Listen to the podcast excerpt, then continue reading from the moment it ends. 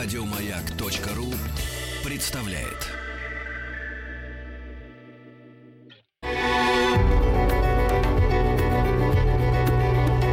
Много букв. Много букв. Любимые тексты главных персон современности. Здравствуйте, я Варвара Висбор, певица. Милорад Павич – один из моих любимейших писателей, и я бы хотела прочесть отрывок из его романа «Ящик для письменных принадлежностей». Это последний роман Павича, который я прочла, как раз этим летом, путешествуя по старой Европе, по Балканам. Милорад Павич «Ящик для письменных принадлежностей». Отрывок. Рукопись из Парижа, завернутая в страницу из английского комикса. «Это ты прилепил объявление в книжном магазине «Шекспир»?» – спросил меня вчера из телефонной трубки женский голос. «Да, я», – ответил я. «Сейчас я иду на факультет. Я учусь на строительном. Знаешь, где это?» «Я тоже учусь на строительном», – выпалил я в ответ – Буду у входа через 45 минут. Стоило мне посмотреть на нее, как по положению ее зрачков я понял, что ее левый глаз прошел гораздо большее число реинкарнаций, чем правый. Он был старше правого, по крайней мере, на полторы тысячи лет и не моргал. Она пришла с книгами под мышкой. «Ты читала роман?» – спросил я. «Нет», – ответила она. «Я вообще не так уж много читаю. А ты?» Ты читал его? Или это просто такой прием, чтобы познакомиться со мной? Забудь об этом, сказал я. Хочешь, будем заниматься вместе? Хорошо, но только давай сразу договоримся. Пока не кончится семестр, никакого трахания, хард, а после сессии посмотрим. Идет? Идет, ответил я. Так мы начали вместе готовиться по курсу математика 1, и от того, что в отличие от меня она была не из провинции, Занимались мы в ее большой квартире на улице Фий-дю-Кальвер. Каждое утро довольно рано я проходил мимо ее сверкающего автомобиля марки Leyland Buffalo. Предварительно я сворачивал в сквер, который выходит на улицу Рю до Британь, отыскивал на дорожке камень, подбирал его и прятал в карман. Потом звонил у двери и поднимался на второй этаж. Книги, тетради и нужные для занятия инструменты я не брал – все это лежало у нее, всегда готовая к работе. Перед ней мерцал 17-дюймовый монитор Пентиума. Занимались мы с 9 до 11, потом нам подавали завтрак, и мы продолжали занятия до 12. Позже мы повторяли пройденный материал. Все это время я держал в руке камень, который, стоило мне задремать, падал на пол и будил меня, прежде чем она успевала что-то заметить. Иногда, когда мне не хотелось спать, я разглядывал ее гитару, стоящую в углу комнаты. На стенах вместо картин в рамках и под стеклом висели многократно увеличенные почтовые марки с изображениями парусников и пароходов. После часа дня я уходил, а она продолжала заниматься одна. Таким образом, мы готовились к экзамену по математике ежедневно, кроме воскресенья, когда она готовилась одна. Очень быстро она заметила, что я все больше и больше отстаю от нее. Она думала, что я ухожу раньше, чем она закончит заниматься, чтобы самостоятельно выучить материал пропущенных лекций. Но ничего мне не говорила. Каждый должен, как дождевой червяк, сам прогрызать себе дорогу вперед.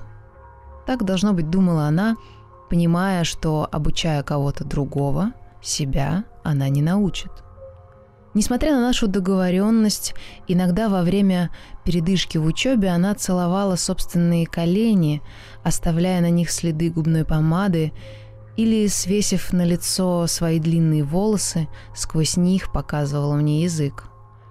Я на это не реагировал, соблюдая условия предложенного ею договора не заниматься любовью во время учебы. Поэтому между нами ничего такого не происходило. По сути дела, за развязностью, которую она изображала, скрывалась стыдливая, я бы даже сказал, целомудренная натура, хотя, возможно, она сама об этом даже не догадывалась. Кроме того, эротика в ней вообще еще не пробудилась. И, несомненно, ее предыдущий любовный опыт был не особо удачным, так что к новой связи она подступалась с опаской.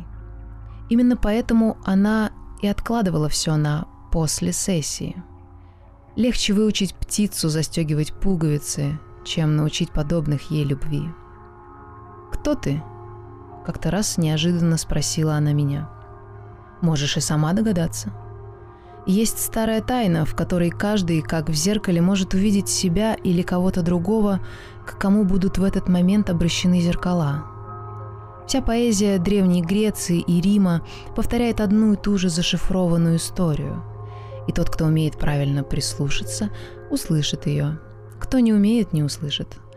Есть одна теория, согласно которой мужские и женские особи дышат по-разному – более того, некоторые считают, что длина шага мужчины и женщины различна.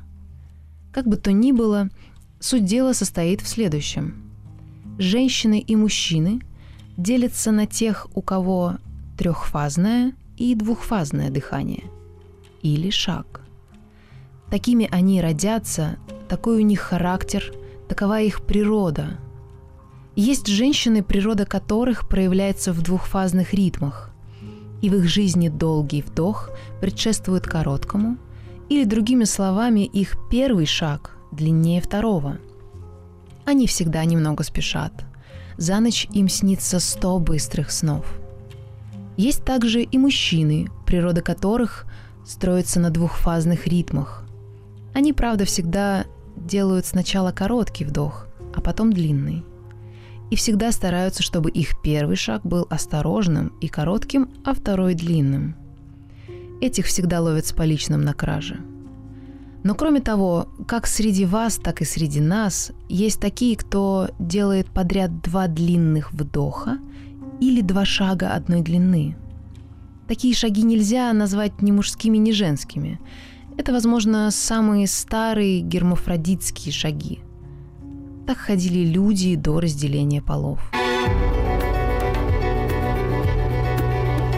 Много букв. Много букв.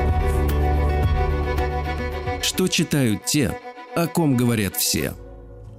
Существуют и другие женщины, характеру которых свойственен трехфазный ритм. У них в любви первый шаг всегда будет осторожным и коротким, второй длинным, а третий снова коротким. У них в начале любого дела как бы не хватает сил вдохнуть полной грудью, но следующий их ход всегда будет сделан на полном вдохе, и за ним снова последует движение в полсилы, в полвдоха. Мужчины с такими женщинами никогда не могут правильно оценить ситуацию, потому что мужчины не умеют читать до трех. Что же касается мужчин, природа которых проявляется в трехфазном ритме, для них характерен один решительный длинный шаг, за которым следуют два коротких шажка. Это те мужчины, которые часто упускают свой шанс. И, наконец, некоторые редкие характеры отличаются тем, что у них за двумя короткими нерешительными шагами всегда идет один энергичный и длинный – с такими нелегко справиться. Такие всегда рассчитывают на длинную дистанцию и, как правило, добиваются того, что задумали. Любой человек, в том числе и ты, может сообразить, к какой категории он относится, и найти свое место в этой древней иерархии. «А у тебя какое в ней место?» – спросила она, но ответа не получила. Искать ответ ей пришлось самой – когда в сентябре подошло время экзамена, мы договорились в день, назначенный для сдачи, встретиться утром и вместе пойти на факультет. Она очень волновалась, поэтому ее не особенно удивило, что я не только не пришел на встречу, но и вообще не появился на факультете. Уже после того, как она сдала экзамен, у нее возник вопрос, а что же произошло со мной? Но меня нигде не было – я не знаю, был ли у нее все это время какой-то любовник или нет, и ожидала ли она, что после экзамена, в соответствии с нашим договором, мы встретимся не для того, чтобы заниматься математикой. Теперь как раз наступил тот момент, о котором она сказала «после экзамена посмотрим». Но мы не посмотрели. Так или иначе, я не появился до самой весны. Много чести – подумала она и решила выбросить меня из головы. Но вне всякого сомнения, иногда у нее возникал вопрос, чем же он все-таки занимается? Должно быть, он из породы тех, вечно улыбающихся, которые покупают товар на Востоке, а продают на Западе. В ту пору, когда нужно было готовиться к сдаче математика 2, однажды утром она столкнулась со мной на факультете, с интересом отметив новые заплаты на моих локтях и отросшие волосы, каких она раньше не видела. Все повторилось в точности, как и в первый раз. Каждое утро в определенное время я появлялся у нее. Она проходила сквозь зеленоватый и слоистый воздух огромной квартиры, как сквозь воду, в которой струились холодные и теплые течения, открывала дверь, и хотя была еще сонной, взгляд ее оставался таким же, как всегда. От него разбивались зеркала. Несколько мгновений она наблюдала за тем, как я выжимаю бороду в шапку и снимаю перчатки. Соединив большой и указательные пальцы, я резко взмахнув кистями, одновременно выворачивал перчатки наизнанку, в результате чего обе мои руки мгновенно освобождались от них. Как только с этим бывало покончено, мы без промедления приступали к работе. Она была полна решимости заниматься в полную силу и ежедневно доказывала это на деле – мы сидели перед телевизионной панелью, темной и такой же немой, каким немым был все это время ее музыкальный центр. Устав смотреть на монитор, заполненный уравнениями, она переводила взгляд на мои ноги, одна из которых всегда была готова сделать шаг, а другая пребывала в полном покое. Потом они менялись ролями. С непреклонным упорством и систематичностью она входила в мельчайшие детали предмета – Независимо от того, стояло ли утро, и мы на свежую голову еще только начинали работу, или же после завтрака занятия приближались к концу и темп падал. Она не пропускала ни одной мелочи. Казалось, она спешит наверстать что-то упущенное раньше. Иногда она, повернувшись ко мне своим широким лицом, задумчиво смотрела на меня прекрасными глазами – между которыми оставалось место для целого рта. Или же крестила меня высунутым языком. Но я по-прежнему придерживался нашего договора. Как и прежде, я уходил в час дня, и вскоре она снова заметила, что мне не удается сохранить концентрацию, что мои взгляды стареют за один час и что я отстаю в знаниях. С приближением июньской сессии у нее окрепло впечатление, что я не смогу сдать экзамен. Однако она ничего не говорила, отчасти, видимо, чувствуя в этом и свою вину. В конце концов, решила она, неужели мне нужно упрашивать его, чтобы он начал учиться? Если он туп как бревно, то это его личное дело. Однако, когда и на этот раз я не появился среди сдающих, она забеспокоилась и после окончания экзамена разыскала список кандидатов, чтобы проверить, нет ли моего имени в какой-то другой группе, сдающей ближе к вечеру или на следующий день. К своему удивлению, она не нашла моего имени ни в одном из списков этой сессии. Ей стало ясно. Я и не собирался сдавать экзамен этим летом. Много букв. Много букв.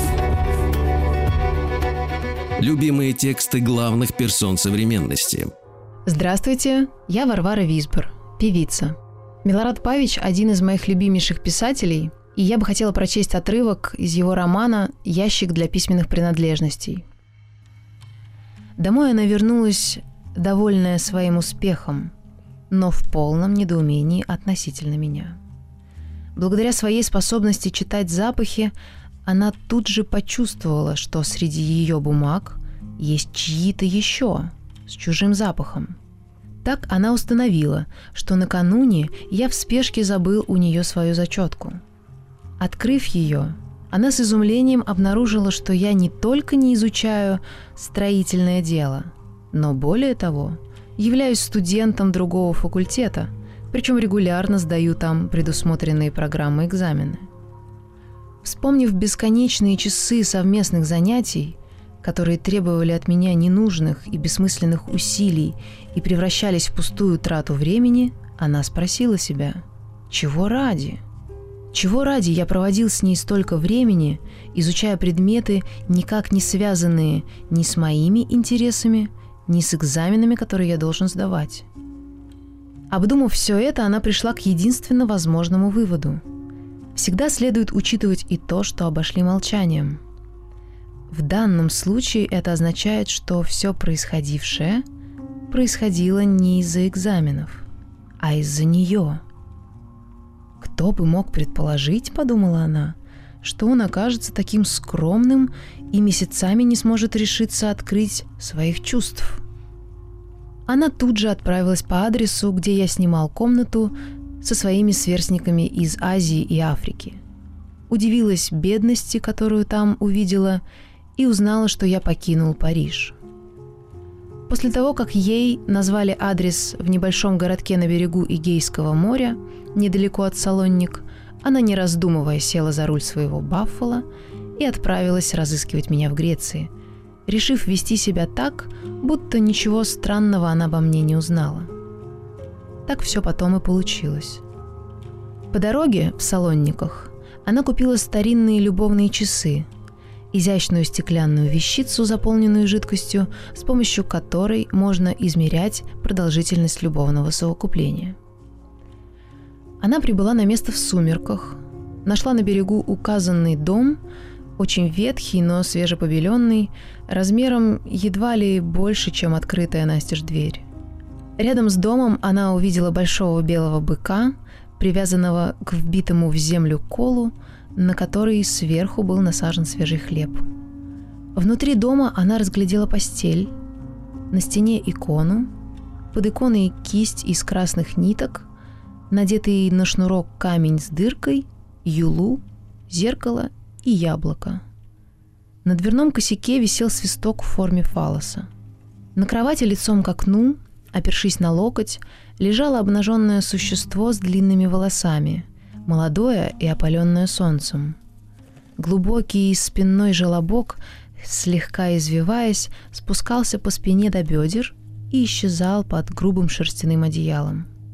Ей показалось, что эта девушка в любой момент может обернуться – и тогда станет видна ее грудь, крупная, крепкая, блестящая в вечернем свете. Она схватила висевший у двери свисток и дунула в него, чтобы обратить внимание на свое присутствие. «Кмт!» — еле слышно отозвался свисток. Когда существо, лежавшее в постели, обернулось, оказалось, что это не женщина. Это был я. Я лежал, опершись на локоть, и жевал свои усы, полные меда, который в тот день служил мне обедом. «Нужно дунуть три раза», — сказал я ей. Она положила на стол подарок, любовные водяные часы, но ей никак не удавалось избавиться от того первого впечатления, что в моей убогой постели она застала существо женского пола. Однако вскоре это впечатление, так же как и ее усталость после долгой дороги, рассеялось. На ужин она получила в тарелке с зеркальным дном двойную порцию для себя и для отраженной в зеркале собственной души. Фасоль, грецкие орехи и рыбу. А перед трапезой маленькую серебряную монетку, которую она так же, как и я, держала под языком все время, пока мы ели. Таким образом, все мы, четверо, насытились одним ужином. Она, я и две наших души в зеркалах. После ужина она подошла к иконе и спросила меня, что это такое. «Телевизор», — ответил я ей. Или, другими словами, окно мир, где используется математика, отличающаяся от твоей. «Как это?» — спросила она. «Очень просто», — сказал я. «У тебя плохая арифметика. Хочешь узнать, почему?» «Смотри, единственное число, точка и настоящий момент вот из чего составлен весь твой механический мир и его арифметика. Но эта арифметика ошибочна. И именно с нее начинаются все твои проблемы. Твоя математика, как решето, не держит воду. «Как ты заговорил!» А сколько дней ты вместе со мной зубрил эту самую математику? Докажи свои утверждения. Доказать это совсем не трудно. Растопырь пальцы и пересчитай их. Ты насчитаешь пять. И будешь права. Таким образом множественность поддается исчислению. А теперь подними вверх один палец и попробуй пересчитать единичность. Не выйдет. Единичность лишена всякого количества. Ее исчислить невозможно. В противном случае мы могли бы исчислить и Бога. Что же касается точки, то попробуй, если сможешь найти ее ширину, длину и глубину. Не получается? Конечно, не получается. Точка есть точка. И точка. Слышишь? Ты слышишь это тиканье со стены? Чем питаются часы? И коты? Как узнать, который час, когда часы постоянно клюют одно и то же? Сей час, сей час, сей час. А сейчас неизмеримо, хотя мы и живем в этом сейчас. Как нам верить твоей математике, которая лишена способности измерять? Почему летающие и ездящие механизмы, все эти самолеты и машины, созданные по меркам твоих квантитативных заблуждений, так недолговечны и живут в три или в четыре раза меньше, чем люди?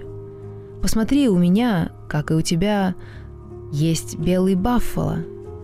Только он сделан не так, как твой, запрограммированный в Лейланд. Проверь, каков он, и ты убедишься, что кое в чем он превосходит твою игрушку. «Он ручной?» – спросила она с улыбкой. «А как же?» – ответил я. «Попробуй, не бойся».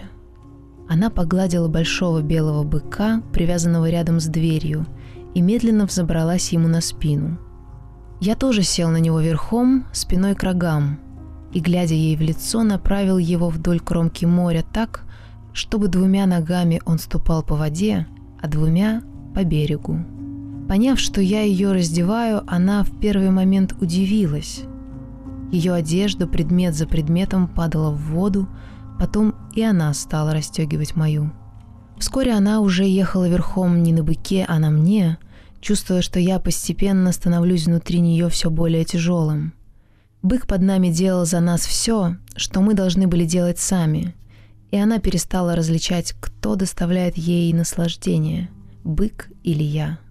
Сидя верхом на удвоенном любовнике, она сквозь ночь видела, как в стороне от нас осталась роща белых кипарисов, какие-то люди, собиравшие на берегу росу и продырявленные камни, другие люди, которые в собственных тенях жгли костры и сжигали на них свои тени, две женщины, кровоточившие светом, сад длиной в два часа, в котором первый час пели птицы, а второй час падал вечер, первый час цвели фруктовые деревья, а второй час из-за спин ветров мело снегом. Потом она почувствовала, что вся тяжесть из меня перелилась в нее, и пришпоренный бык резко свернул, унося ее и меня в вечернее море и придавая волнам, которые нас разъединят.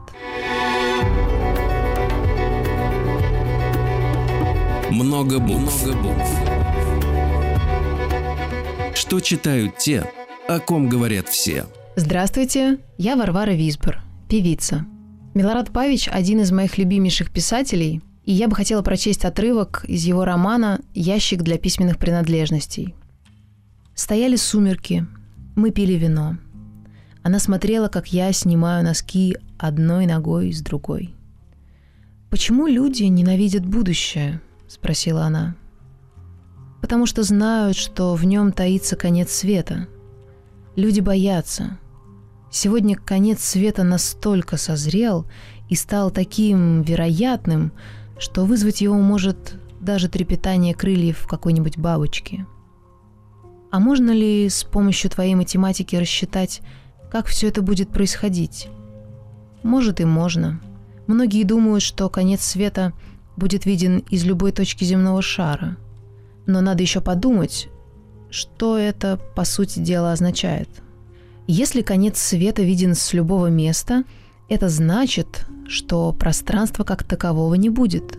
Таким образом, конец наступит из-за того, что время отделится от пространства, в том смысле, что мировое пространство исчезнет. И везде останется только беззвучное время, освобожденное от пространства. Предположим, ответила она через силу. На лбу ее виднелся след от летней шляпы. Видишь ли, я так не думаю. В древнем Ханаане, недалеко от храма, находился круглый жертвенник с сидениями вокруг него. Они предназначались для наблюдения за концом света. Считалось, что отсюда лучше всего можно будет увидеть судный день. Так что люди тогда ожидали конца света в одной единственной точке. И для них он был бы только концом времени, но вовсе не пространства – Потому что если конец света виден в одной единственной точке, это означает, что в данном случае и в данном месте отменяется именно время. Это и есть конец света. Пространство освобождается от времени. Я хотела услышать о любви, а ты толкуешь о конце света. Но я и говорю о любви. Для сердца не существует пространства. Для души не существует времени – Дни текли медленно, а ночи быстро сидели. В пятницу вместо того, чтобы поститься, мы 24 часа молчали. Однажды утром, как раз в тот день, когда мы собирались обратно в Париж, я купил ей крохотную женскую трубку из глины. Ни в то лето, ни когда-либо позже она не дала мне понять, что ей известно, на каком факультете я учусь на самом деле. Она просто тайком сунула зачетку на полку с моими книгами – Зимой в Париже она готовилась к заключительному экзамену. И когда я снова предложил ей готовиться вместе, согласилась, не сказав ни слова. Так же, как и раньше, мы занимались каждый день с 9 утра до завтрака, а затем до полудня. Правда, теперь она больше не обращала внимания на то, усваиваю я предмет или нет, и делала вид, что не знает, где я действительно учусь. После этого я задерживался еще на полчаса, который мы проводили не с книгами, а только друг с другом, бросившись в ее удобную мягкую кровать. Еще больше подкастов на радиомаяк.ру